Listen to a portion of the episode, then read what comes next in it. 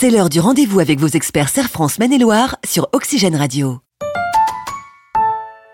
Bonjour à tous, on se retrouve euh, toujours en compagnie de Michel Besançon, le directeur général adjoint de Serre France dans le Maine-et-Loire. Bonjour Michel. Bonjour Thierry. On va évoquer un, sujet euh, important pour euh, les, entreprises et les salariés, c'est celui du forfait social. Oui. Alors Le forfait social. Alors le forfait social, c'est pour pourquoi on en parle? Parce qu'en fait, d'une manière générale, au niveau des rémunérations des, salariés, euh, on a un système qui fait qu'on a un appel de cotisation sociale. Cet appel de cotisation, il est double. Il est à la fois sur la partie du salarié et à la fois sur la partie de l'employeur. Ce qui fait que sur la partie du salarié, on est à peu près à 22% et à peu près 40%, on va dire, dans la situation euh, euh, la plus importante. Et donc, effectivement, on a un niveau de prélèvement. Alors, prélèvement qui protège le salarié, parce qu'il protège le salarié dans le temps, c'est des droits à venir, retraite, euh, prévoyance, mais aussi euh, qui le protège en cas de maladie, de chômage ou de choses comme ça. Donc euh, effectivement, ça sert à ça aussi les cotisations sociales. La question est de savoir s'il y a des moyens de proposer des rémunérations avec des cotisations plus faibles que les taux que vous venez de, nous donner. C'est l'objet du forfait social qui intervient à certains endroits. Donc le forfait social qui est une taxation à 20%, hein, qui est forfaitaire, la prise en charge de, des cotisations salariales, notamment du régime des retraites complémentaires et non pas supplémentaires, hein, c'est deux choses séparées.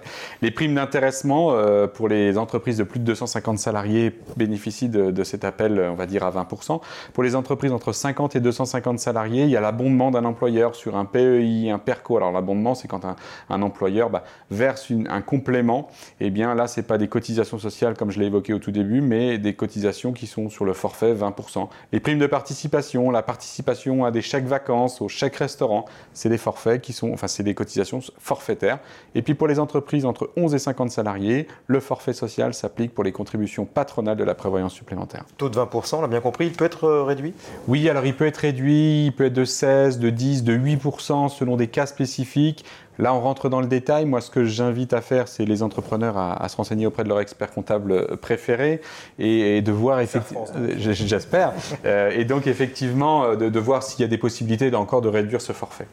Est-ce qu'il y a aussi des rémunérations qui sont totalement exonérées de ce forfait social et de ces 20% Oui, les mêmes que je viens d'évoquer, mais avec des seuils un petit peu plus bas. Pourquoi? Ben, En fait, on essaie de favoriser dans les plus petites entreprises, celles qui ont le moins de salariés, des dispositifs qui sont favorables. Et donc, en fait, on a des dispositifs où il y a une exonération quelque part de cotisation.